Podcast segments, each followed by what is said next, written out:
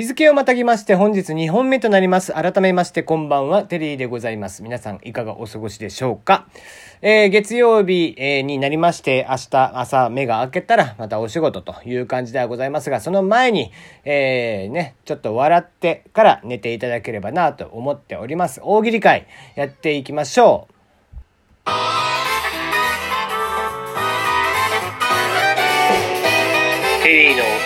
よもやますぎる部屋。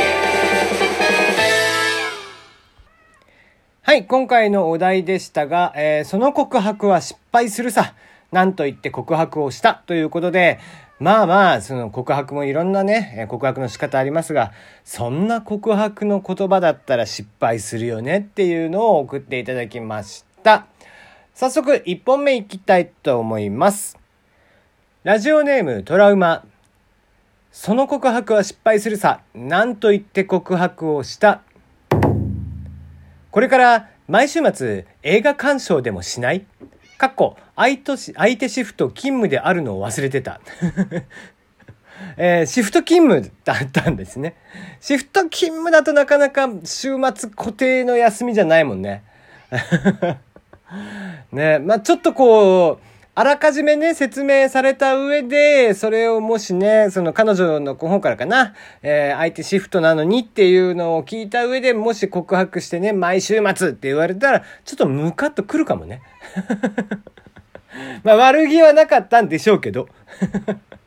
悪気はなかったとは思いますが、やっぱりちょっと、シフト考慮してよってなるよね。では次。えー、ラジオネームサンダル4段。その告白は失敗するさ、何と言って告白した。僕らが付き合うことによるメリット、デメリットを表にしてみたんだけど、結果は明らかだね。付き合ってくれるよね。あのー逃げ恥の星野源だよね。ねなんかこんなことやってませんでしたっけ？ねあのパワポで表を作ってきてね。ねもうこれ表を作られた日にはですよ。もうでもそういう人はねこうまあでもそれを言う人だって分かった上でだけど多分相手はそんなに受け入れてくれないよね。だいぶだから相手も選ばなきゃいけないいけないよね。だから合理的に、えーこう付き合うとか結婚するとかっていうのをね、えー考えてくれる人じゃないと、このメリットデメリットの表を出した瞬間に、ああ、もういいですって。なるよね、きっと。はい。じゃあ次行きましょう。ラジオネーム、ペグ。その告白は失敗するさ。なんと言って告白をした。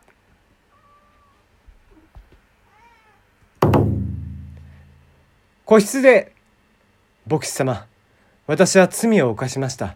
から始まる告白。場所が違うよね。それ完全に懺悔室のやつでしょ。ね、最終的にだからパートナーとなる、なってほしい、その人に対して言われるのは、あなたの罪を許します。ただもうそれは付き合う付き合わない、結婚する結婚しないではないよね。入信しましたっていう結果ですよ。ねえー まああのこのねペグさんはあの宗教詳しいのでさすがの回答でしたね。はいじゃあ次行きましょう。えー、ラジオネームたくみ。その告白は失敗するさ何と言って告白をした。これからさ俺と一緒に部活後飯食いに行かない？かっここっち水泳部彼女陸上部だった。あまあ部活が違うと結構成功しづらいよね。まして水泳部は泳いだ後お腹減るけど陸上部しんどいんじゃない？結構食えないよね。陸上部の練習の後ってきっと。ね水、なんでだろうね。水泳した後ってむちゃくちゃお腹すくよね。あれはほんと不思議。うん。やっぱ全身運動だからなのかな。まあもちろん陸上も全身運動なんですけども。ねやっぱりこう、それに、水泳部のその体力の奪われ方っていうのは尋常じゃないですもんね。うん。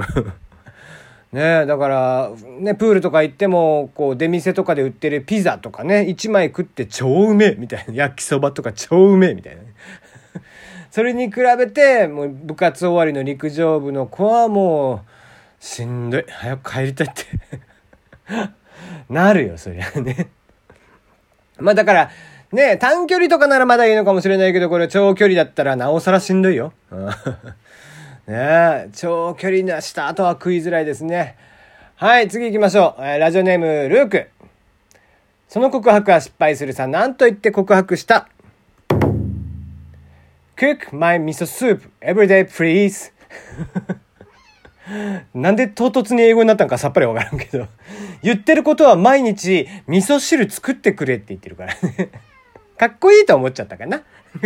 英語で言ったらなんかちょっとかっこよくなるかなって思ったのかもね。多分それはちょっと違うよね。違う意味のサプライズってやつですね。素直に味噌汁を毎日作ってくださいの方がよっぽどね、受け入れてくれるかもしれないですし、でも、あ、だ、どうだろうね。だから最近であればこうね、そういうのもこう男尊女卑みたいになるのかな。世知辛い世の中だね。告白するとかね、えー、プロポーズするのもこう時代を考えてやんなきゃいけない時代ですよ。はい。はい。そして、えー、今日のラスト MVP になります。えー、ラジオネームは、首兄さん、初ですね。その告白は失敗するさ、なんと言って告白をした。俺のパンツ、洗ってくれ。でも、お前のとは一緒にしないでくれ。嫌なやつだね。年頃の娘じゃない。それは。年頃の娘さんに言われても傷つくのに、彼氏に言われた日にはよね。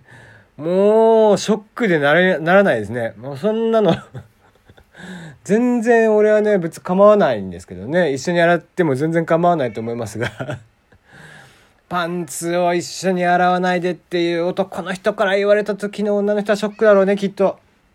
ねえ。えまあまあ、これをね、ちょっとあまりにショックだなということで、え、今回の MVP にしました。はい、ということで、えー、今回もね、あの、いろいろと送っていただいてありがとうございました。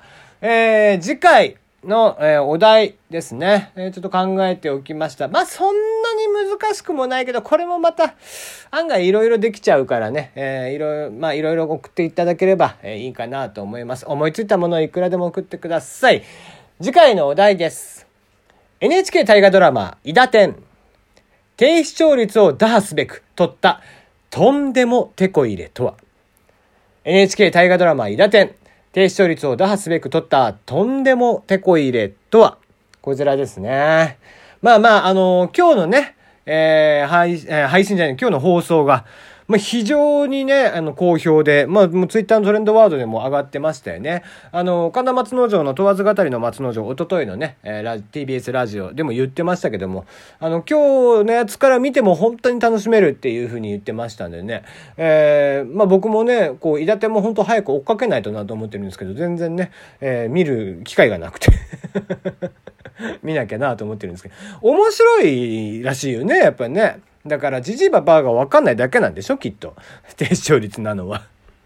っていうのと、その、変に大河ドラマ、大河ドラマっていう風に言うからさ、うん、別にいいじゃん、近代ドラマでも。うん、ね、一年かけてやる普通のドラマでもいいわけですよ。史実を元にしたね。えー、だから、イメージ先行で、えー、言われてるから、こう、なんか面白くないっていう人もいるのかもしれないけど、ドラマとして見た時にはすごく評判だよね。なんか。かいろんな人が面白いって言ってるのに見ますけどね。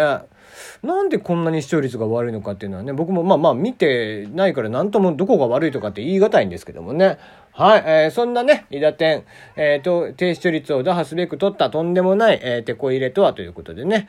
えー、多分、えー、そうだね、僕だったら、俺を採用するんじゃない？キャスティングに。後半のすごい重要な役どころでね、よし、こいつだっつって、えー、僕を採用してね、ダダズベルって お前誰やねんみたいなね、話になるんでしょうし。もしくはね、えー、なんだろうね、途中からだから全部ポリゴンにするとか。ね、突然全部、えー、これが CG に切り替わるっていうね。えー、その方向性は間違ってんじゃねえかなみたいなね。